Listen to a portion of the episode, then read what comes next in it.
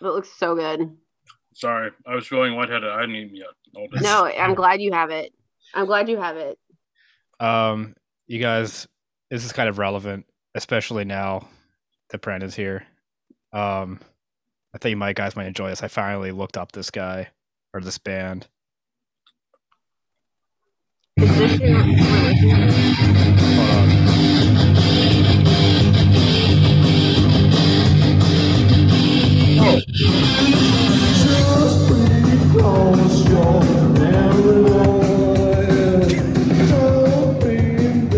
Sounds like Danzig. Yeah, he doesn't really sound like him that much. I don't know why they're dressed like women. I guess they're dressed like Courtney Love or something.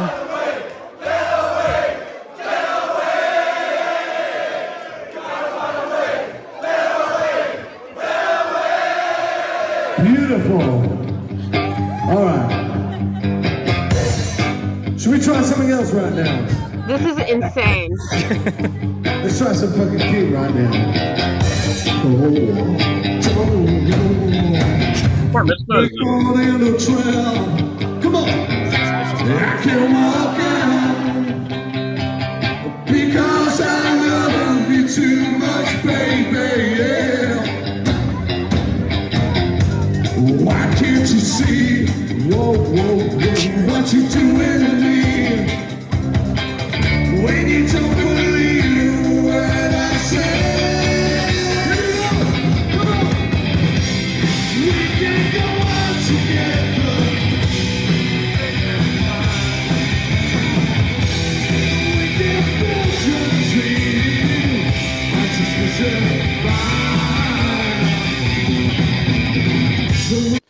That's what So, how do you know That's these fun. people?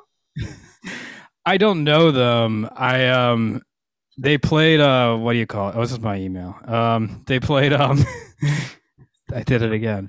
They played uh the the Somebody's wedding? actually what? somebody's wedding. Probably. Um they played um at the venue me without use playing at. Oh my god. Yeah, they do not seem like they have they can gather that much of an audience. They I- have they have 12k followers on Instagram. I don't know how big that venue is. It's a pretty big venue. Um, like I've seen the Disco Biscuits play there. I don't like the Disco Biscuits, but I've seen them a number of times. Well, everybody's saying this last Me Without You show is really good. So I'm sorry you don't like the band, but thank you for coming with me. I'm sure it'll be fine. You'll just be there. Yeah, I mean, as I've only actually gone to one show I wanted to go to there, and I think I've been there three or four times. another of another of another to the list. Yeah, yeah. The first time I went there was for the Disco Biscuits, who I don't like, but I was just trying to do head count. Who were the Disco Biscuits? You know the Disco Biscuits? They're like a they're a jam band from Philly. They they do um like sort of uh like techno-ish, like electronica sort of meets Phish. Mm. Like if you take all of the interesting stuff out of Phish, like all the Sun Ra and Frank Zappa influence, and I don't even know if they do any sort of dancey stuff really. But uh yeah, I don't know. My one friend's seen him like 400 times. Oh shit, that was quick. Hello. Hey. Hi. How's it going? Hi. Um so do you guys know anything about him? I think I sent you all the links. No, Rob, Rob spent the entire week doing research, and I think Brandon did a little, and I did none. I didn't So- know. I don't know. Okay. I mean, it's a podcast. Yeah, I mean it's all bullshit. I I just like the stuff you post, and I just want to talk about the sort of things you post. I I've I've talked to uh back when I used to do this podcast, I talked to a conspiracy theorist who um had a podcast called the Gnostic Warrior. um That- That's definitely not me. No, no, no. He was great though. He used to write for Infowars, and he said that Alex Jones is a honeypot operation. I mean, that's uh, probably true. It might be. I feel. I was thinking about this earlier. Like, I feel like Alex Jones is kind of like the last of an old school kind of uh, right wing conspiracy theorist that The- like where where you would go to flea markets and you would see like VHS tapes for sale, like New World Order, cons- like Yeah. He actually does research it seems like but i feel like most modern uh, conspiracy theorists are just based on like internal logic like just things they think up and then can't answer and they're just like well if i can't answer this then cle- and i thought of it then clearly Yeah. nobody else can No, he's like a bridge between uh like an earlier generation and today because like he does some research like his Bohemian Grove stuff. Like he obviously knew Right. about the place, but like none of he didn't do any research at all about like the actual history of the place. no and so like, like, Moloch is an owl, but that's not historically how Moloch has been um, represented. It's actually probably Minerva. So like even his research is really really bad. Didn't he just like i've been and i know there's like an hour hour and a half long documentary he did about it but didn't he just Yeah. like go and just yell about demons or something too like So he like snuck snuck in. I use that in air quotes because I don't Right. think he act. I think they knew like he was coming. He he did it with Jon Ronson. So it's like Jon Ronson yeah. So Jon Ronson was shooting a TV show and writing a book, um, like Secret Rulers of the World, Crazy Rulers of the World, or something. And Jones was one of the people he profiled. So Jon Ronson and Alex Jones snuck into the Bohemian Grove. But when you watch the documentary and they're walking around, nothing. It, it- like he's not capturing anything. And at the very end, when it's like it's the burning of an effigy of a child, which is like something that goes back generations. Like if you look in different secret societies or different cultures, like they burn effigies. So like nothing he captures is satanic. Um, like the one thing that sort of ties it all together at the end is he interviews this conspiracy guy, Texe Marrs, who I'm pretty sure, if I remember correctly, is the guy who like says it's the Babylonian god Moloch, but it's Jones is an idiot.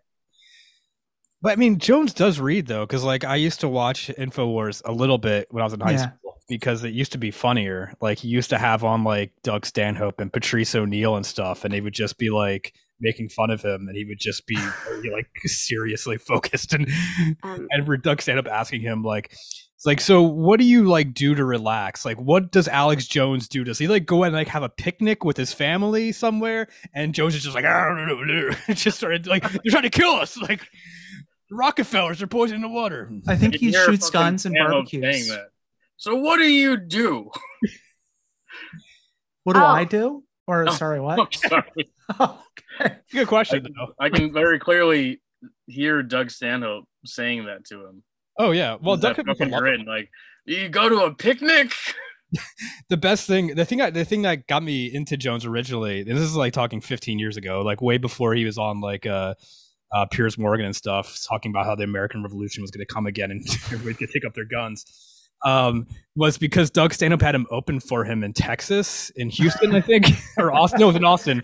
Um, he had him do a 10 minute set, and Jones starts off like trying to tell jokes about how the government's trying to kill you. It's really, it's an honor to bring him up here. Uh, please keep it going for the Lord of Conspiracy, Alex Jones, everybody. Here he comes. I feel sorry for you. I mean, you came out here to have a good time and hear some great comics. And believe me, you've heard them. That last guy was absolutely amazing. Doug's Doug's great too. He's a well, he's a degenerate atheist, but other than that, he's a pretty good guy. No, but seriously, uh, I'm not a comedian. And I've heard a lot of stuff about Iraq, and I've heard some other comments about politics, and let's just go over some basic stuff here for a minute, okay? This is not a drill. This is some serious shit. All right? and then starts like shit talking the war in Iraq. And then somebody in the audience is like, is like, my brother is over there. And he's like, I'm sorry, your like brothers can kill children. like he says. He just starts arguing with this woman, and they're like, they're like, and the whole, the whole audience is like turning against him and like starting to swarm the stage. And Doug Stanhope comes out and chases him off stage. It's like, all right, everybody, Doug Stan- uh, Alex Jones, and just starts like trying to calm the audience down. That's a coward right there, folks. That's a coward. That's a punk bitch who loves the New World Order. As I was saying, though, Hey, you want to be slaves? Don't worry. There's seven million of you in prisons now. They're building more. And when you're in it, crying for somebody to help you, why? Why am I? asking for you. Yeah, no, you no, no. You'll be asking why the five big guys got you bent over the table, and you'll be wishing you weren't a slave, punk, because you weren't man enough to face the new world order. That's right. You're a punk. Don't stand Stanhope, ladies and gentlemen. I'll be sitting right there, punk. You just swing first and see what happens. It'll be on video. Yeah. Alex Jones, ladies and gentlemen. He'll be part of the New World Order. He'll be building the prisons, don't worry. Well, And yeah, so like Jones was in that period where um, it's not that conspiracy theories were apolitical because they had already started moving rightwards in the 80s and 90s. Yeah. Um, but by the time he came around, there was still like a kind of incoherence to it politically. It didn't align the way it does, like kind of perfectly today with QAnon and all of that stuff. So you had like lots of people on the far right and the far left who believed in conspiracy theories, um, who were against um, the war in Iraq and Afghanistan, who um, you know were 9/11 truthers or believed different things like that. And then Jones was one of those people who kind of helped shepherd, you know, lots of them to the right. If you want to uh, watch some Alex Jones sober with a, a lot less bombast, so you, and you can actually think, watch uh, 9/11 Road to Tyranny, or uh, or just see the remake Fahrenheit 9/11. It's a Right. I forgot about 9/11 trutherism. That's like That's like the original, like, like the way 2000s people got into right wing conspiracy. yeah, JFK Yeah. was over at that point. So Well, I mean, there are still left-wing new people who believe it. yeah. Oh yeah, that's true. Truman talks about it. I mean, like then there is like the pieces of like obviously they still keep covering up Saudi Arabia's involvement in it. Um Yeah, they just released more stuff recently where they now are also allegedly tying Saudi Arabia to the anthrax attacks, even though that was officially closed. So, wait, like, yeah, so there's this newspaper, uh, publicly funded. I'm not sure what it is, uh, called the Florida Bulldog. They've been fighting with the FBI since like the late 2010s or uh, early 2010s. I forget how far back. Um, and a lot of it was getting declassified documents. And they just published something over the weekend where um, allegedly the FBI established a firm link between Saudi Arabia, uh, Saudi intelligence, and 9 11. But one of the things that they threw in at the end, just as like a weird aside, was that they also may have done the anthrax attacks, which is bizarre. I mean, so, like, I'm not like one of the people who believes that the government blew up the towers, but I believe that they absolutely knew something was probably going to happen and just didn't do anything to stop it. I mean, we had the there's the infamous paper, uh, Osama bin Laden uh, planning attack in the United States, and, Yeah. and that landed under desk in like 2000. Um, Yeah, I mean, he had, he declared uh, fatwa on military uh, U.S. military installations in '96, and CNN was interviewing him about it in '97. So it's like they knew something was going to happen. right. God. Well, to go back to Alex Jones for a minute, my one of my writer friends dated a girl who became his second wife in Texas. Like when he was living, he, he still lives in Texas, doesn't he? Yeah, he still is an awesome. And like Yeah. he said that like his persona in real life is so fucking like rich dude with tons of nannies and shit. Like that he like this like gun i mean it is for like most conservatives though right like this whole like gun like is such like a facade i don't know if he believes the stuff for real but he definitely like is living this like bougie ass life i don't i don't know i don't think he i i don't think he takes the products he hawks maybe I don't think any of them do. Why would No. they? Yeah, I mean, it's like, it's like fucking Krusty Burger. He don't, they don't eat that. they said that he just had like as many nannies as like a celebrity or something i guess he is a, like a celebrity Well, yeah, he makes millions of dollars off of, adver- Yep. I guess advertising, but like off those products and everything, and I guess memberships and and uh, yeah, I mean, it sort of goes back to like the Bushes and everything when they Yeah. took over Texas in this in the uh, what the '60s, I guess. Yeah, I mean, so that goes back to like the point where conspiracy communities used to be less coherent. You could say to some extent they were more apolitical because Mhm. they crossed over in different like sources. So like a lot of the big targets of conspiracy theories. I mean, unless you're talking about like the John Birch Society and stuff, Right. uh, a lot of the early targets were people on the right. Henry Kissinger, the Bush dynasty. Um, Roosh. Yeah, like You're I'm right. trying to think of like all those people. Reagan actually figures into a lot of it. So Oh. like in the 80s and 90s, these were the people who were seen as universally evil by people in conspiracy communities, regardless of if they held right wing or left wing beliefs. And I mean, they still see them as evil because they see them as part of like a larger cabal now. Right. But um, like, yeah, in the 2000s and especially the 2010s with Trump, things sort of aligned in a way where now people are more ideologically coherent, even if they don't have an ide- ideology itself. Yeah, it seems like now with Trump, they've give they've been given an excuse to actually like uh like the government, but still hate the deep state, even when they're in control of it. And Yeah. uh, oh yeah, they they love the government now. It's doing exactly what they want it to, want it to do. I mean, a lot of these people, like my my uncle, um, who was like a huge lefty, uh, like like hippie type lefty, like loved, uh, I guess probably Ralph Nader and like Chomsky and stuff, and uh, like wouldn't let his daughter eat sugar growing up. For that's how people grow up to be libertarians. As she is, um, but um,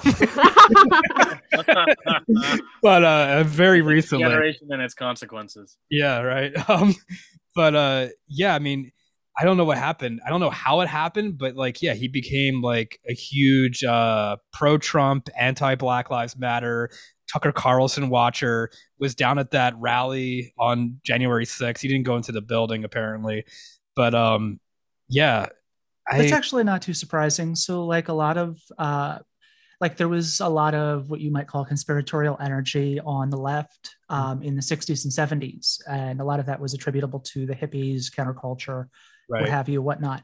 Um, one of the things I do, like one of my focus areas in my research, is the 60s and 70s. I'm writing a book on it right now, so I'm Really? going through a lot of underground newspapers in the Oh, period. what you're doing. Okay, And you, yeah, so that's one of the things. That's why I posted about COINTELPRO a lot. yeah, but that's because- ultimately. Oh yeah, yeah. But like in those underground papers, um, a lot of the stuff that you see are like what we would call conspiracy theories today. Like you see precursors to stuff like black helicopters, you see like MK Ultra mind control programming and all that stuff popping up in a slightly more respectable way. Um, so then when you look at the 60s counterculture, you begin to see that it wasn't entirely left wing. There were libertarian currents, so it was left libertarian. So it makes more sense when you see a lot of those people shift because they were um, like what you would call anti-authoritarian, but not in like the sense where they care about fascism. They just hate like authority in Right. some fake Very sense. individualist. Yeah, Yeah. exactly. That's what I was thinking. Yeah, because like when you look back, everything they did, it was all completely incoherent and self-involved. Like the whole tune in, drop out thing. Like it's Yeah. all about just being being able to be yourself on your own land. They were all very into very small communes.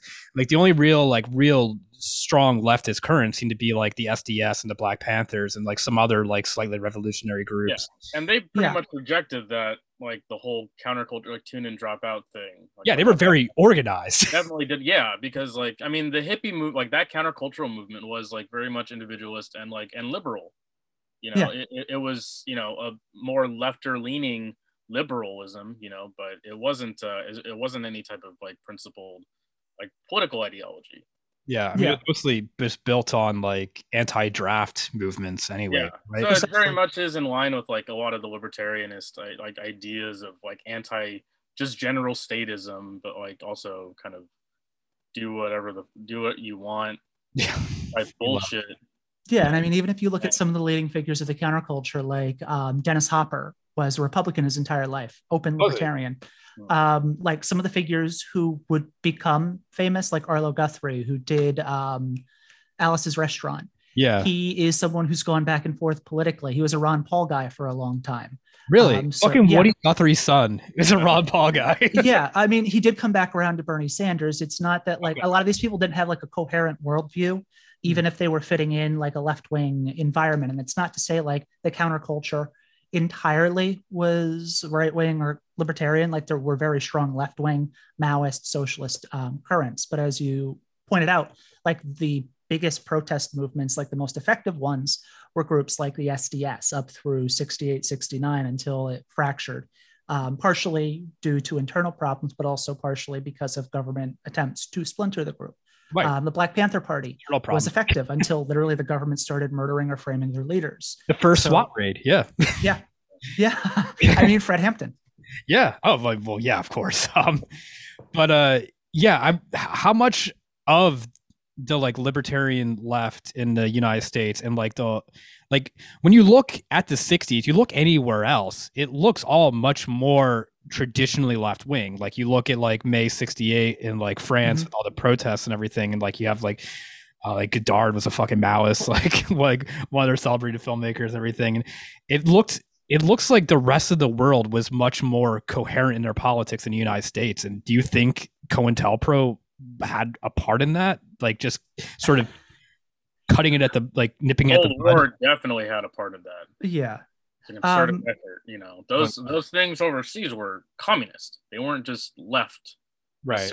You know, I mean, there were com- that's the thing too with here though is like I guess also COINTELPRO was preceded by like uh all the Red Scare bullshit, like the Yeah. the going in and the the the blacklist in Hollywood and everything, and sort of just stomping out the culture overall. Yeah, I mean, so like uh, like the FBI had a history. Uh, the FBI was basically formed as a political police. It started in the 1910s, and one of the first things they did in 1917 was the Palmer Palmer raids, which targeted literal communists, and then periodically they would pop up um, to keep doing that. Hoover specifically would feed political intelligence to people like Joseph McCarthy or various presidents. Uh, COINTELPRO kicked off by targeting the Communist Party of the United States of America.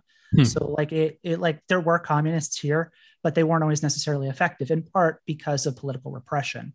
So I believe that there have always been like strong ideological movements within America, but I don't think America by and large has ever had like a coherent political movement, if that makes sense. Mm.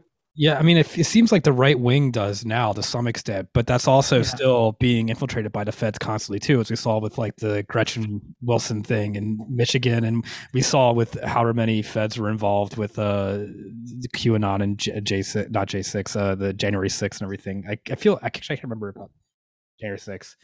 Oh, the Proud Boys have the feds in them, and they were Yeah. one of the organizers, and there's probably feds in the Minutemen, not the Minutemen, the uh the Oath Keepers. There's so many fucking groups. Yeah. Well, so the right's always sort of, I I don't want to say been better organized, but they've been uh, more consistently organizing since like forever, uh, especially in the 60s. Like the 60s is seen as this great period of like liberal transition in the country. We see these protest movements rising up. We see the civil rights movement. We see the anti draft movement. We see um, uh, second wave feminism taking off. We see all of these like really powerful movements rising up. But one of the things that isn't really talked about is the um, counterbalance, the counter revolutions that were forming on the far right that we're only just sort of dealing with today. Um, the paramilitary groups that were forming in that period, you mentioned the Minutemen, right. um, they were one of the most extreme groups, but you also had the John Birch Society Right. and other groups like that forming, and they started organizing places in places like California, which again is also seen as like this bastion of liberal thought. But like most of the regressive right wing stuff we've seen in America since the 1960s has come from California. Um, people like Reagan, for example, were able to transition what was happening in that state on a national level. Mhm. So, I, like, they're more effective at organizing, at least in a modern context. And also, I think, reified by the state. Like, I, Yep. I the, the U.S. has is an inherently right wing Mhm. like uh, society. So, of course, like the right wing is going to like you know the far right wing is going to have a much easier time organizing because they don't really directly challenge anything of this. Like you know, uh, they don't really directly challenge the state. Uh, that's why you know the, all the efforts really go to frustrating like actual like Marxist and communist uh, movements. yeah. yeah. I so mean, like COINTELPRO, when they first formed that, like the first two or three programs, three or four, I forget how many, were targeting communists. It was the Communist Party of the United States, the Socialist Workers Party, so on and so forth. They only got into their right wing group, like the right wing subcategory white hate, because they were literally forced to um, because of the murder of the Freedom Riders. Hoover didn't want to deal with um, like right wing terrorism. He didn't think it was a thing. And he himself was extremely far right. Right. So they protected these people. And what you see, you mentioned January 6th, the Proud Boys, all of that, is that even within these right wing groups, they're often led by people who are informants. Uh, one of the focuses of my book, an organization known as the Secret Army Organization, the leader of that group, one of the leaders was a Fed, and the FBI either directly or indirectly funded their terrorist activities in California. Uh, one of the leaders of one of the KKK splinter groups in the 70s and 80s, Bill Wilkinson, who led the Invisible Empire splinter, was um, a Fed. He was a federal informant, and they did all kinds of terrible shit. So it's like Oh my this is stuff that historically has happened. So when you see something like the Whitmer plot, uh, I, I am like of two minds because it does feel like the FBI was probably egging them on and trying to get them to do something. Like, But at the same time, yeah, at the same time, it's like even within these right wing groups, like probably most of them, like a good, not most of them, but like a good portion of them are going to be informants or possibly provocateurs. There was actually a film. I don't know why my ex girlfriend wanted to watch it, but we we watched it, and uh, it was starring um, what's the guy who played Harry Potter? Um, Daniel Radcliffe. Yeah, Daniel Radcliffe. He plays like an FBI sort of like desk jockey guy, like just sort of like a, like a guy in the office who's just like doing data entry or whatever. And then he um he gets uh he he's he's becomes uh obsessed with like right-wing terrorism and and white supremacist terrorism and he gets and he convinces them to let him go undercover. And it's really strange film because it's based on a real guy and i watched an interview with him after um who he was saying like yeah i mean none of these specific things are what happened but this is all generally based on all these different things i did. And what happens in the movie is he starts off on a low level like just sort of white supremacist thugs like bunch of tattoos like just going around trying to beat up black people and shit and uh getting drunk and whatever. And um then he like builds his way up to like the sort of north uh west pacific people north pacific northwest people that like hang out in the woods and like train and stuff. And then um he makes works his way up to this other guy who's like who is like a family man uh who wears nice clothes and likes to talk about um like classical music and uh western decay what's decay of western civilization all that bullshit Bond villain, yeah exactly but like running a cat and shit. yeah, pretty much. I mean, but it's like that kind of. I mean, like, I feel like at least I've seen like this kind of like archetype played out real. I mean, like, it's like Richard Spencer, like, sort of tries Yeah. to play that that role, um, and uh he ends up.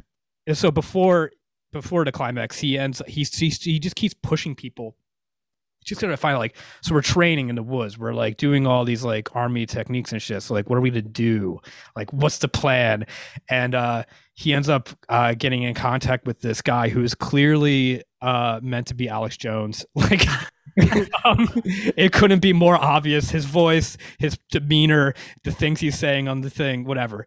Um, and uh, he's and he's like tr- trying to get him to like get him in contact with people. He's like, yeah, I want to like blow shit up. Like, and the guy, and then it later he's in the, uh, he's back in the FBI offices, and that Alex Jones guy's in a an interrogation room. We're like, here, watch this, and he's like, yeah, this fucking guy is creeping me out. Like, I don't know what does he want. like, uh, he doesn't realize he's a Fed, and uh, then the climax of the movie is that he oh, he finally pushes these fucking guys, like the Richard Spencer guy and these other people, to build their fucking uh, toxic waste bomb to try and instigate the rice war, so that the feds can come in at the last fucking second and uh, shut it down, like uh, Gretchen Whitmer. like, Yeah. Hmm. I mean, like, I absolutely believe stuff like that occurs. Um, partially, like, the shift in focus towards right wing terrorism happened in the 90s because of uh, Ruby Ridge, Waco, Oklahoma City. And there, you can dispute the events, and some of those, like Ruby Ridge, is a little murky because of how it unfolded.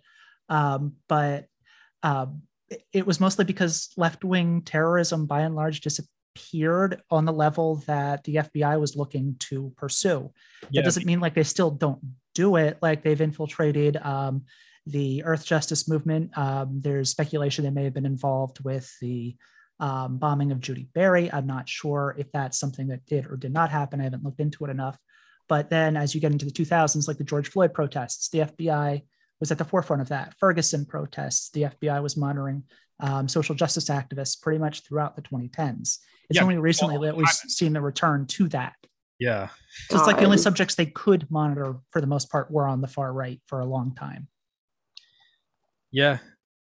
Um also you have like obviously you have I mean not to go down the rabbit hole, but like uh the Bay of Pigs, like you just have the CIA just like Oh, yeah. straight up and Iran Contra, just I just we just straight up arm right wing terrorists all the time to try to overthrow governments. Yeah, so that's one of the points I make in when I write about conspiracies and conspiracy conspiracy theories. When I first started getting into it, I mean, I've always sort of loosely been into it. I grew up with the X Files in the '90s, like that's always been a part of me. When I started writing about it, like a little more seriously, um, I was actually on the academic side more. I was reading a lot of the literature about people who believe in conspiracy theories. Mhm. And one of the things that I saw frequently popping up is this tendency among academics to downplay like the actual conspiracies that take place in society or the government's role in perpetuating like conspiratorial beliefs. I don't know how to better phrase that. So Yeah. things like the JFK assassination, which there is a legitimate debate over what happened. Right. Um, it's not a conspiracy theory to debate if the CIA did it because there's a lot of evidence that could potentially point towards that. I mean, it's hard to Um, to legitimately say that Oswald was the one that killed him or even Right. shot at all. Like Well, considering and even if he did, like the connections he had to various elements within the far right make it Right. difficult to portray him as a communist. his office in uh, New Orleans and um the fucking uh he um, knew David Ferrie from the time he was like 14 or 15. yeah he was Um, working he was working out of like the uh the, the Cuban Nationals office while Yeah. also flyering for pro Fair play for pro Cuba. uh, Fidel Castro like at the same time and also like he's off in Russia uh renounces his his uh his citizenship for the United States and then suddenly comes back and like CIA Yeah. shit like but there's stuff like that where it's like it's up for debate, but then there are real world conspiracies, like things that actually do happen. And it's not like this stuff ever stopped. It's Right, just like- that there are periods where it's more open, like the 60s and especially into the 70s when you get into the church committee hearings, um, Mm. Rockefeller Commission, and like the various things that happened in Everyone was that open, like decade. Like Iran Contra, like was was Yeah. open, but they just denied it for decades until that fucking guy killed himself in 2004, and then only since then is it become sort of accepted that it actually happened. Right. And one of the things that you see more recently is that it, it's acceptable to admit conspiracies happened after a certain period of time. Like they have like a half life after which they expire and you're fine. You can say it. So most people now accept that the CIA was, if not selling cocaine, like crack cocaine in neighborhoods, they facilitated the transfer of it because there's evidence to suggest that they did. And they admitted it in the late 90s that they at least knew it was happening and did nothing to stop it. So you see a lot of like journalists will now go like easier on that or admit it happened, or they'll talk positively of someone like Gary Webb who was writing about it at the time. Even though at the time they were nitpicking him to death and just saying, Yeah. "That "Guy's a nutcase." Like, what the fuck's he talking about? Right. And there's still some holdouts. I think like the Washington Post, when that movie Kill the Messenger came out, wasn't happy about it. But like I mean, the Washington Jeff Post. Bezos and but you know, Bezos. They also have uh, what's his name, the deep throat guy that like uh, was potentially what? Oh, uh, yeah, W. Mark Felt, the deep throat guy. No, oh, no, I meant the uh the, the writer that was brought there from like who had no experience. Woodward. Um, yeah, he has like no journalist experience really. Just brought on, gets that what gets that big case, and but like you look into his past and he has like CIA connections it seems, and totally. and like and that he- doesn't mean like what happened with Watergate was necessarily like all wrong. I mean, there are conspiracy ideas out there, for example, that like Watergate itself was a cover up for something much bigger. Like uh, there's a supposedly a sex trafficking ring that was happening uh, with DC call girls at the Oh. time that Watergate is supposed to have covered up. I don't know how much of that I believe. I've looked into it a little bit, but uh, one of the things that you get into with conspiracy theories is at a certain point when conspiracies do happen, there are then conspiracy theories about the conspiracies which try to Right. explain them. right like there's also uh, I think Russ Baker wrote about it in uh, uh Yeah. Family of Secrets about Watergate and um, potential that the CIA did that to set up Nixon to get him. Right. Yeah. So it's like there's always disputes over like even when conspiracies do happen, like what are the legitimate aspects of it that occurred. So like there's this phrase limited hangout. It actually comes from the Nixon administration where it's literally like letting half your dick hang out to, you know, ex- distract people from something else. Right. And often stuff like Watergate is seen as a limited hangout, where it was like something that occurred to distract people from something else. It could have been because of the um, call girl ring that was supposed to have occurred. It could have been because of, um, I believe, the Pentagon Papers is another one where uh, Yeah. some people argue that that happened to distract from revelations about the Phoenix program. Well, I, So, yeah, I was like- just reading um, what's it called, uh, or a CIA's organized crime, and he was talking Yeah. about how like the CIA comes out clean in it, and the guy who leaked it is in the CIA, and like Yeah. might have actually been uh, made to do it by William Colby, and yeah so like one of the things i get into and you'll see is like you can't believe everything right, so you have to kind of pick and choose. Um, one of the things again that pointed me towards a lot of the current writing that i do is like academic research on this states if you believe in one conspiracy theory you're automatically predisposed to believe in all of these other conspiracy theories which isn't correct. It's more that you find things that align with your own beliefs so that the world makes sense. So a lot of people, when they get into something like Watergate and they see, well, they admitted something happened, they can't let themselves just stop there and they have to find something that aligns with their worldview or their ideology or their perspective on, you know, politics or what have you. and how do you stay grounded throughout all this? On which subject in general? Yeah, in general, like I mean, like you, you, you. I mean, like you brought the X Files, getting you into this partly, like, and like when I when I read your tweets, like you seem to cover the gamut, like you, the paranormal, government, uh, just every. You you seem to be talking about every kind of conspiracy theory there is all the time. Oh, yeah, yeah. Here, can we hold that thought? I actually need to run off. yeah, sure. Cool. Thank you. Um, how about you guys? Do you guys?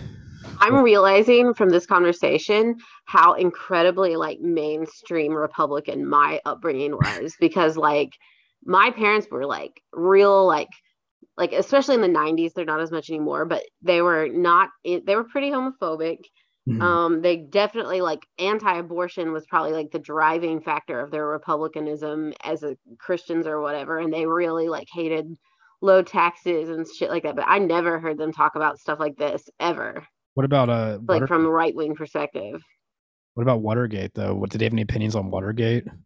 uh they not really they just like didn't they were like they were like nixon is the bad republican and then good republican reagan came and saved everybody Okay. I, like I didn't really hear like my dad was a history guy and he was always like he was always a big fan of like the founding of America and like and like like stuff like that and and just like you know how great the founding fathers are. I've, I've So It's about that recently too. Actually, I feel like it seems like a lot of uh, right wing history is just based on like trivia yeah, and not really Yes. like connecting things. yeah. Yeah, it's Oh, like you know, did you know fucking George Washington said this when he was seven? yeah. Do you know this about uh, General Yeah. Patton? It's like it's hero it's hero worship. Like, Yeah. like it, it follows very strict narratives. Right. It's like geek culture. It's like talking about Marvel movies, the way they talk it's, about you battles, know, Civil it's- War, and shit. It's effectively like revisionist history or very very very uh, specialized history. Yeah. Well, yeah. There's never any Sorry sort about of that. That's okay. Uh, we were just talking about like right wing uh, and I guess left wing approaches to history and how right wing history seems to be much more like trivia based. Like, is not really interested in how things happen. Just like there's some sort of uh, objective consensus of like, well, these things happened. Like this battle happened on this day, and this general did this. And oh um, yeah, no, absolutely, I agree with you. yeah. Yeah. I was But talking about you're how not concerned with the machinations of how society develops, then that's a little that's Marxist. That's Right. Because they're just concerned with like the preservation of this current society. Well, and it's funny because when you look at that, what they're trying to preserve is always like a liberal interpretation in a prior generation. I remember seeing a meme recently where it was like some idiot tweeted something like, This is what we have lost. And it was uh, a young woman in probably like 1972 in a like a flower sundress holding out flowers, Oh, hitchhiking, right. which is like, Jesus. yeah, it's like that's something Right-wing conservatives in that era Uh-oh. oh, we lost you. Oh. Oh, you got back. What? Brent, I I think would've- he Oh, I heard him there? Yeah. Oh, no, I think it, yeah, no, I'm back. Okay. okay. You're talking about the flower children in the right wing.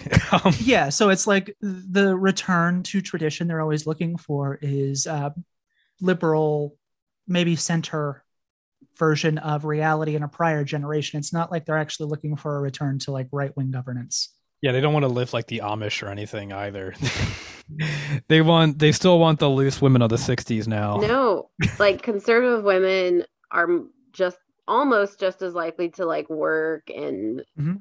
you know Yeah, there's like, not all the shea flies. not always have kids or just like like what is it like that evangelicals christians especially like people who are talking about how like they're going to ban birth control when they're banning abortion only catholics don't take birth control.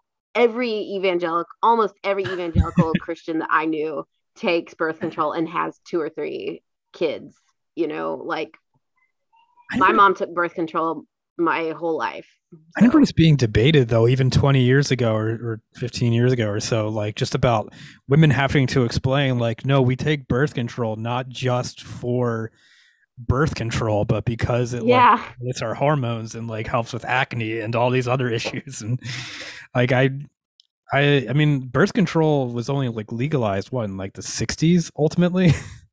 Yeah, I Yeah. believe Roe versus Wade was what, like early 70s when they finally even instituted abortion. So it's not like Yeah. any of this stuff is going too far back. yeah. But you were saying before about like how I organize this stuff, and that's actually one of the ways that I do it.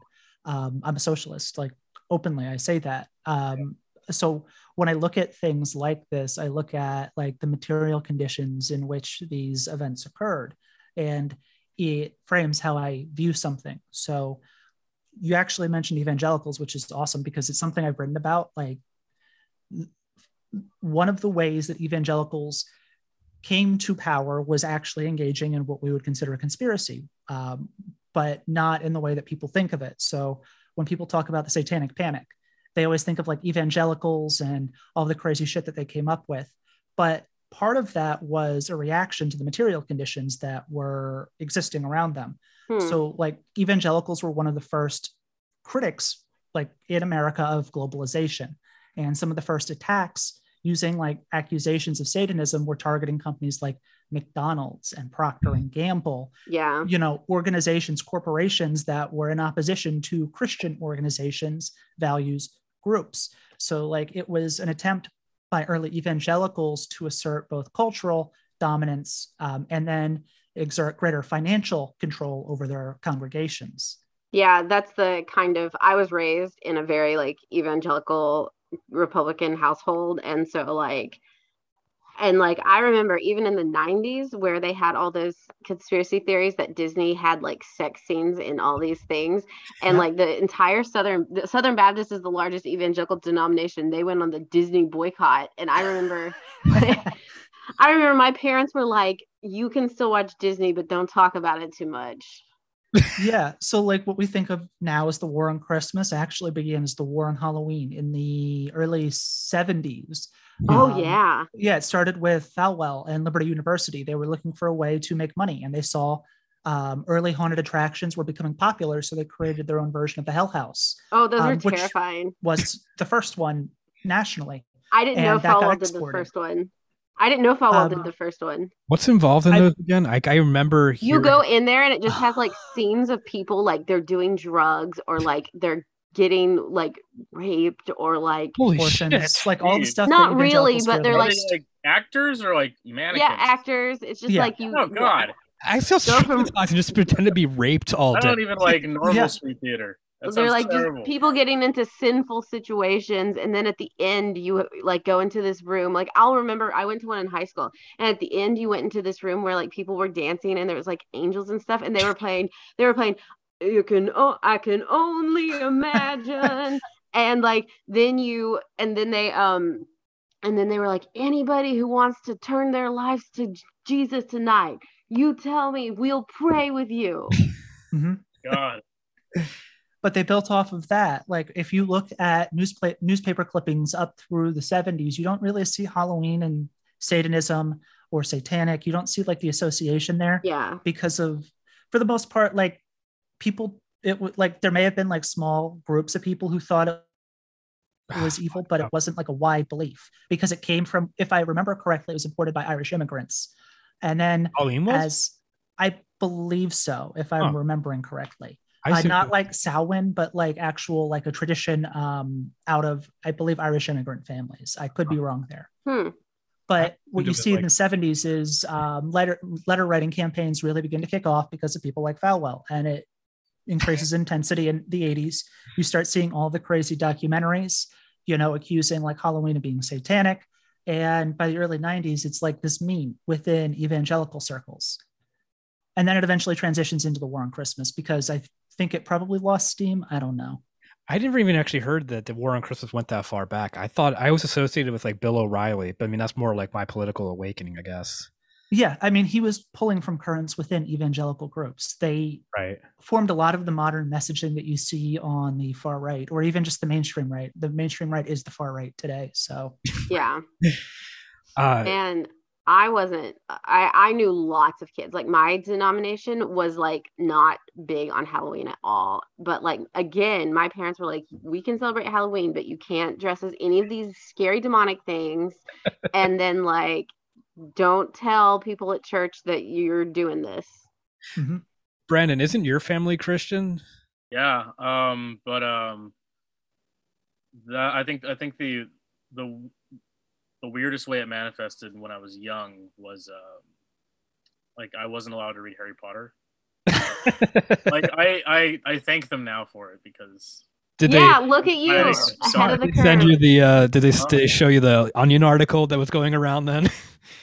no, they didn't. Yeah. read. they're just like they're just like oh like that that doesn't sound good, and then then I and then and then as I got older, I found out that like uh you know they're You could be like me and have like- a Harry Potter tattoo now. Like an they don't really you know they're they're not like you know they- they don't talk about it very often but i know but i know secretly they're kind of like end times people Right. Well, I remember you like when we did. I don't. I don't think I told you this, Robert, but we started this podcast by uh, repeating this one conversation we had every couple of weeks for a year, and um, so I have a lot of memories from that now. And one of the things Brendan talked about, you talked about, was um, your mom like not uh saying that women had one less rib because of Adam and Eve, yeah and uh, so that's why I was wondering because well like being a nursing student yeah yeah. Yeah. but, like, but lately uh you know i've been i've been talking to her like about politics and stuff and you know kind of like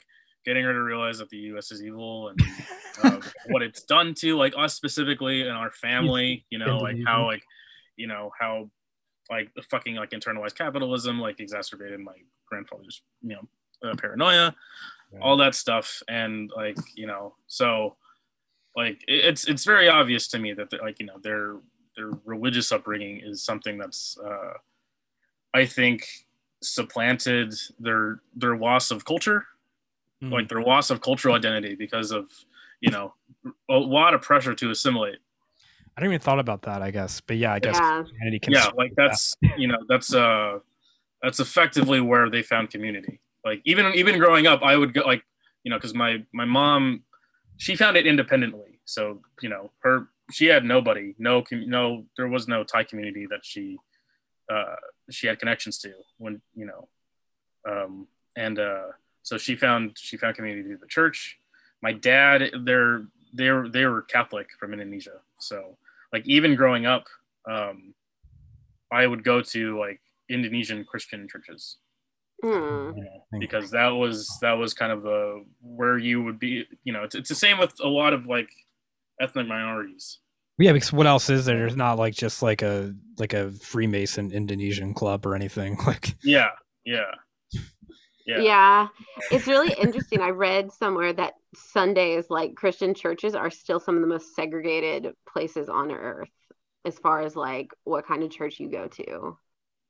Yeah, I mean, it's based traditionally on, I I mean, churches were historically based on like racial segregation, at least in America. So Yeah. I believe it still perpetuates itself to this day for the most part. yeah, there was no force in there. There was no Brown versus board for churches, so it's just sort of like reliant on them. Like occasionally, you'll see like in some southern town, like the churches will trade priests for a day or something. And Yeah. but, Well, uh, and I mean, that's where a lot of the modern, oh, sorry, go ahead. I was going to say it's, it's also kind of one of the few like acceptable ways for ethnic minorities to congregate in the U.S. You know, like you know, Yeah. because it's because it's there, it's still a vestige of colonialism. Before the FBI comes in, yeah. Unfortunately, if you're Muslim, they will do that. Well, that's true. Yeah, actually, religious doesn't really work for them.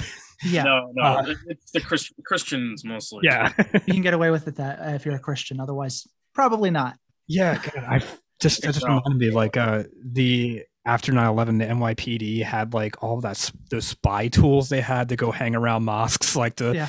like the like the sound things to listen in and I mean, there's still lawsuits like dealing with that. I mean, the way it looks, at least, in a number of cases, it looks like the FBI probably tried to push people into committing terrorist acts. well we Um, know that right I mean like yeah, like there, there was, was the pizza guy that is like the notorious one where he was just depressed and suicidal and he talked to i think two separate fbi agents posing as women who were like if you do a jihad that would i, I would love you forever so Yeah, like he all under began Comey. plotting a terror plot a liberal so- icon James Comey was uh, Yeah. overseeing this so like there, there's lots of examples of that which is again why i point to there are real world conspiracies that exist it's just Yeah. the way people the way they frame this is they see it as just being part of the system or if there are more traditional uh, marxist or socialist they just see it as like a function of capitalism. Um, but the way i look at it is you have to also use the language that people speak and conspiracy is a language that crosses political beliefs and you know socioeconomic backgrounds race gender. Most people can understand the language of a conspiracy because it's very simple when you lay it out for most people Right. um, so that's why i point to things like cointelpro which set up a foundation for what we see today like the harassment of muslims I mean I feel like a lot of people don't even still necessarily know that much about that or know no I mean, I feel like the thing that really kills a lot conspiracy theories for a lot of people is just like sort of thought terminating cliches about who uh believes any conspiracy theory. like just right the concept of like I mean, I joke I I I I I joke about it because it's still funny to me when uh, I interviewed that other conspiracy theorist. Um, not like a well-educated one like you, like just like sort of like a weirdo. Um, but like he, I asked him about like his upbringing. It was like it's like what? How did this all start with you? And he's like, well, when I was growing up, my parents were alcoholics, and I was like, oh, so do you Yeah. think that like that contributed? That like you wanted to see, like you needed some control over the world? And he's like, yeah, maybe. Um, Well, I mean, so when you look at a lot of the people who get embraced by um, even conspiracy theorists on the right, a lot of the like people who are seen as whistleblowers or the people who get raised up are people who come from decent backgrounds. So I, I don't know if it's just I I don't think economics alone plays a role in that. I don't even know how Sure. much of a role it plays um, because it's one of those things like people across you know tax brackets believe crazy shit. Americans in general don't have like a coherent um, ideology. Even when you talk to, uh, I canvassed for a labor union one summer, um, and the stuff that I would hear from people wouldn't make sense to me. Like we'd be out there, um, you know, canvassing on some issues related to labor or um, collecting signatures, whatever. And some dude would want to come up to me and talk about the Illuminati, and I'm like, uh, that's not what I'm here for, man. And then you talk to someone who is like a more traditional liberal but they would be against abortion. So like a lot of these people just don't have coherent mm. beliefs. They just no, have things that they not. feel. Well, I the, think it's like they, I, I think people are prone to conspiracy theories because the the worldview that they're told that like they're educated with does not match up to the reality of what's going on. Yeah. Like and and they like and it's it's very obvious. Like everybody can understand that something is not right. Something's not going on. The government isn't doing what it's saying it's supposed to do. Your life isn't improving the way people said it was supposed to things aren't things aren't adding up and you know they're with the like a you know a very a comprehensive like materials analysis of what's going on you understand what the forces are that are causing that you know and that Yeah. there are direct forces that are causing that type of subjugation and like and and that type of exploitation right, but Satan. when you don't understand what's going on you're you are desperate to find some type of answer because mm-hmm. you can't just not know Yeah, I mean, when I was working on the Hillary campaign, this one woman walked into our field office the one time and just started he- it's like saying like, "I read online that Hillary Clinton's a Satanist and that she is Yeah, sure. the worst soul to Satan. That would actually be the least. of pretty her close. yeah. Get a B Um, plus. I mean, I think most people just dismiss it. Like, like when I talk to people, they like they like have like a vague memory of like the the Kennedy assassination, and like it's not like quite right or whatever. But they're sort of like, yeah, I mean, it was probably him though. Like, like Yeah. what else is it gonna be? And like they have like vague ideas about like. Like I was just about, I was just, I've been thinking a lot about this past couple days because I've been reading and watching these fucking movies and stuff. I've just been trying to get in the right mindset. Um, but uh, I often wonder, like, if I ask, like, if I just ask people, what do you think the CIA does? What would they say? I don't Yeah. think most people would have an idea. I don't have an idea, and I'm sitting Yeah. here right like I don't know how to describe what they do. They they do show up in movies. That's what they do. Conspiracy. Yeah. I mean, yeah. So I, I think some of this is uh, what you were saying is absolutely 100% correct. People, they, they can diagnose a problem, but they don't know where the problem came from or how to solve the problem. And because of various problems in this country, uh, due to the way education is handled, due to the way the media has been going since the 70s and 80s, due to the way the economy has been going, um, they don't have answers except like what's being fed to them. And most often, those are right wing conspiracy theories. So obviously, those things are going to catch more strongly. Um, the media in this country isn't a liberal media, it's been right wing for probably 30 years through like forces like deregulation, which were put into effect to cause that. So the fact that like people believe these things, they know something is wrong. We've had like 20 or more major financial scandals since the year 2000. No one gets punished. So what do you see when you see that? You see some vast conspiracy at work without an understanding like uh, without a framework like socialism Hmm. to look through that and understand why that's occurring. You see a cabal, you see uh, Jewish conspiracy theories, you know, anti Semitic conspiracy theories, you see lizard people, you see all of these things that are obvious nonsense because that's the only framework you have to look through the world because it's being fed to you, like It literally fed to you. It goes beyond conspiracy too, right? Because like I remember, um, when I took courses on secular Judaism in college, like people, I was the only uh, non-Jewish person in the classes, um, which is often the case Where I took all these weird uh, courses based on other ethnicities and uh, genders and everything. But um, they people like they all had stories about people. Uh, all the other like all the Jewish kids in my class had stories about like people thinking they had horns, like That's a thing. Yeah, like people just people just think these things, or like I mean, or like a more benign version is like I was in, I lived in Mississippi for a year and a half, and like um I remember in high school, I was in high school and uh in a very very small private high school, and like kids, and like the teacher at one point was talking about like how like this one girl went to DC for some sort of thing. Everybody's like, oh, what's it like up there? Uh, because they just have no fucking idea, and uh, and they and one person was like, yeah, this one time I went up to uh, it was like something ridiculous. It was like Memphis or like Kansas City or something. It was like not not even in the north, but she's like. Like oh, people. She said people would ask her like, "Oh, you're from Mississippi? Like you guys wear shoes?"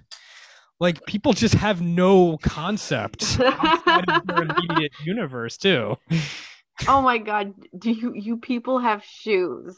they people don't know. I mean, like when, when you consider what you, if you like consider what you hear about Mississippi generally, like you know it's Yeah. the poorest state in the union, you know it has the worst education, you know that like it's just like a dilapidated mess. But like it is, it does have cities and like it does Yeah. have roads. I'm like I, I did drive through a town in Montana that only had one paved road, and uh, it the the, the grocery store had um had a had one poster board with all the graduating class of high school and another poster board and it was like 15 people and other poster board had all people going to iraq and it was like 13 people. But um but uh, the, uh, the ones about like the, the reports of how like um you know like people are under like poor you know they seem poorly educated and like um you know uh and and poor in the south yeah. actually because of a parasite wait what yeah yeah I remember, I remember, I remember seeing this when I was a kid. I'm like, that doesn't sound. Oh, right. What the fuck are you okay.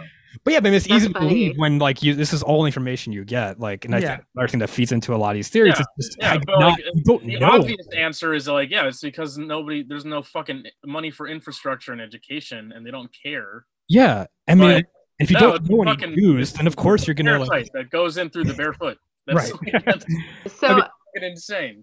So like imagine what those people who don't know what Washington DC or Mississippi are like imagine what they think what other countries are like or like r- other races that they're not or like Well there's another thing. I was oh, my art class, my teacher, I really liked. He was generally somewhat progressive and everything.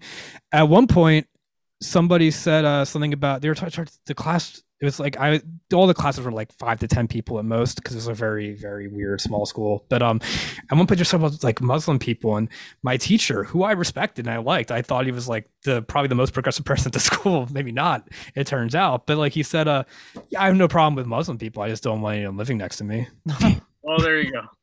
Yeah, I Uh, yeah, uh, unfortunately, the way this country is set up, um, it- it's very easy to not interact with people. And if you're constantly being bombarded with media messages, the internet, and things that are telling you like, like that are reaffirming your belief that something is wrong with the world, which is correct, but then they're telling you it's like this evil group of people you've never interacted with, like. in many cases it's understandable that someone would be like yeah that's why my problems exist rather than being like oh the person telling me this is actually the reason my problems exist yeah. Yeah. I mean, uh, and, and maintain, uh, maintaining ignorance of the rest of the world um, makes it easier for you to go and commit atrocities Yeah. in the rest of the world. Divide and conquer. and i mean even like i was saying before deregulation itself you can view that as a kind of conspiracy because the purpose of media deregulation was to remove things put in place to um, i don't want to say bring about an equitable exchange because like the fairness doctrine wasn't exactly like perfect um, but it guaranteed at a minimum that you wouldn't be overrun with something like fox news fox news, fox news would not have been able to exist prior to 87 or 88 when that was repealed.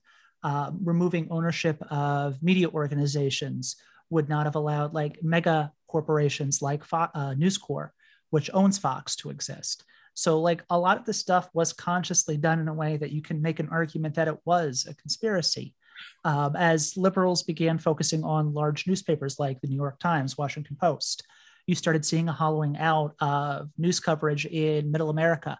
Hmm. So, like local news stations, local newspapers were getting bought up by right wing groups, specifically evangelicals, who were um, opening up radio stations so that literally the only news that you have or something similar to news was what they were feeding you. And now you have Sinclair Broadcasting buying all of the local stations around the country too. Yeah, Sinclair is a great example of that. Also, on my, my when I was in grad school, I my uh my advisor she talked about how um I forget if it was when she was in grad school or what, but like around the time, like not long after Rush Limbaugh hit the scene, she uh started looking into like there was like all this coverage when Rush Rush Limbaugh hit the scene about like this new guy, this new provocateur, and he's mm-hmm. so interesting. People love him and all this stuff. And she started looking into it, and it's like it's all backed by the same fucking like news organizations that are also owned by the or by the radio station that's playing him. Yeah. Like they, they just astroturf these fronts. I mean, it sounds like a conspiracy, but like when the media has like when the the, the media is trying to make money and they need they try to build support for the things they're presenting. So like yeah i mean south park too like viacom owned how many fucking stations and how many different media outlets. And like of course they love the controversy surrounding it when it came out because that's how you got people to watch it in the first place. Exactly. I mean, like a large proportion of Democrats actually watch Tucker, Carl- Tucker Carlson, which it hmm. Doesn't make sense, but like in a way it does because he's covered everywhere. He's covered in the New York Times, the Washington Post, even the negative coverage for people like that functions, you know, in a PT Barnum sense where it's like all news is good news. So, like, there's no way that these people don't become successful because they're literally pushed from both sides um, in some cases because like the media companies that present themselves as liberal are in fact maybe not like at&t which um, was responsible for funding oan right Oh my god. Yeah. yeah like they've they've said they're going to cut ties since then um but like they're the reason that that network exists like it would not have existed literally without their backing so like the idea of a liberal corporation is just like this stupid myth most of them Moron. yeah they- they're just trying to make money Yeah. Man, we're about. speaking of which, it's about to be Rainbow Corporation season. Right. Ugh, that's terrible have i always hate when i see that javelins and shipped to Ukraine. All right. Um, I guess we've been talking for like an hour. Um, thank you for talking to us. I'm always, I'm always interested in reading your stuff. Um, I'm sorry we didn't. I, I was actually, I did want to know more about like what you actually do because I actually don't know what you do. But um, Oh, so I work in social services, uh, which is that. another reason why I uh, kind of am the way I am. I worked in fundraising and nonprofits uh, when Oh, I got okay. so I was actually in the military, which again pointed me towards this because it happened during the WikiLeaks drops. So that Oh. immediately made me like reconsider what I was doing. And then I got out, went to school, worked in nonprofits, saw how evil that world is. Had to get out and now i work in social services which is slightly better but again seeing how the system disenfranchises people it's like this isn't a flaw this isn't a mistake it's by design like there yeah. people can't get access to benefits because of arbitrary rules that are put in place on purpose Do you Yeah. have any ideas on like? i don't even know if this is a question that can be answered. Like to make it better, what like conspiracy theories or just like I don't know, like helping, maybe redirecting it. maybe re- rejecting conspiracy theories or or like resources for people's just like people yeah just like people who are into conspiracy theories and redirecting it to like more i don't know i guess you can't really change people's minds Well, so I, I don't think you can stop it. Like I know recently they announced there's going to be a disinformation governance board, which is a terrible idea because eventually, yeah, so like they're going to put their person in power, but eventually the Republicans are going to take over and it's going to get abused. That's how these programs work. years. like, yeah so like with cointelpro it's not that like it got created under uh democrat i believe eisenhower or i I forget who was president at the time um off the top of my head but like at like its worst aggressions took place under nixon because he just took all of like the restraints that were sort of there but maybe not totally adhered to he's just like go at it so Yeah. like there isn't really a way to stop it because the problem's there. The problem isn't that people believe conspiracy theories. The problem is that money exists to push these things and exists to push Right. certain beliefs. Trump wasn't like he wasn't an aberration. People want to think like, oh, if we got him out of office, things would be great. But look where we are today. It's actually Yeah. objectively worse. it does seem like liberals are sort of catching on finally that like things are I not I don't think they are. I, I don't think they are. maybe not I, I think they're liberal worried about Trump and that's credit. it. Yeah, I don't know. I feel like I'm seeing more people on Twitter, at least. I mean, which is the people I follow, I guess. Generally, it's like not the not the best sample, but um, I feel like people I saw before that were more uh, into the idea that removing Trump will result in more positive things, or realizing like, oh, Biden's just not going to do anything. Like, it's just we're not going Well, to. they have to. Well, what can they cling to? There's, there's, you know, they they be they be. There's l- literally not enough formula for babies to eat right now. Yeah. And all they have to do is just re yeah, is just uh get rid of the Trump uh tariff on Canada to bring to so we can import it again. but like one of the things you look at with Biden is he said he was going to do all of these things to repeal what Trump had done, and he just doesn't or refuses to, or in some cases goes in the direction Trump did. Like if you look at the COVID funding, he's now saying to give to police. He's trying to like shift further right than Trump on certain issues, which like one of the reasons Trump won in 2016, yes, misogyny and all of that, but he also ran to the left of Clinton on a number of issues like the Iraq war. Yeah. It's not that he actually believed that shit. Clearly he didn't. He killed Soleimani. Yeah, Um, he, he ran against free trade and then he fucking made trade Yeah. against. so he, he just has to like say stuff to make himself seem anti-establishment which is one of the reasons why like none of this will get better because like the people who have access to the resources the news uh, coverage the money like they're- they can just say whatever the hell they want whether whether or not it makes sense so Yeah. like you can't really stop conspiracy theories especially the right-wing variant because uh, they have too much institutional backing financial backing like they're backed by everybody yeah. Well, on that note, On that Do cheery what the. Panthers did and sell uh, the red book. Smith. wait, what? Do what the Panthers did and sell Mao's little red book. yeah, Is your solution? other landlords. And it's all admitted, you know, I'm the weirdo who sits there and watches the C-SPAN documentaries where they've got the 85-year-old CIA section chief, you know, who back in 1950 goes, well, actually, the CIA was behind Mao and we put him into power. Of course, I already knew that, but now these these bastards are admitting it. Mao Zedong killed 50 million people. Um, Yeah, everybody. Uh, yeah, conspiracy or not, I don't care what you believe. You hate your landlord. You hate Yeah. your Yeah. Landlord. you That's know? the truth. That's something we can all get behind. yeah. Run on an anti um, landlord platform. That will win. Oh, All right. Well, I we should end this before it gets unwieldy, like most of our episodes. But uh, I would love to have you back at some point too, just to talk more about like your origins and all this, but also Sure. potentially talk in um October about your theory that uh Michael Myers is a MK Ultra. um, Still need to write that out. Not Mike Oh, Myers, okay. Jennifer, Michael Myers, the the Halloween character. The guy in the Oh. mask. I just although, watched. although Austin Powers, I think, might be a psyop too. Yes. Oh, oh, Austin Powers is for fucking sure a psyop. well, Austin Powers, if you watch the first movie when he first gets out, when he first gets unfrozen, Russian intelligence? Are you mad? A lot's happened since you were frozen. The Cold War's over. Well, finally those capitalist pigs will pay for their crimes, eh? Hey, comrades? Hey? Austin, we won. Oh, groovy, smashing. Yay, capitalism. but yeah, no, um, thank yeah, you. Yeah, that would be fun. Yeah. Uh, yeah, definitely. Please do write that. I really do want to read that because I find that I I know like I I'm I'm I want to look into.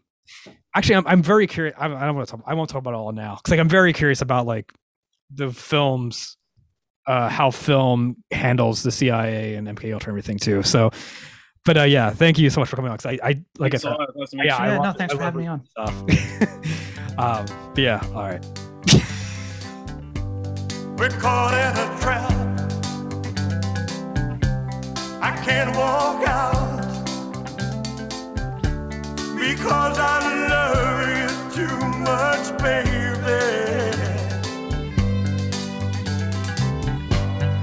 Why can't you see what you're doing to me? When you don't believe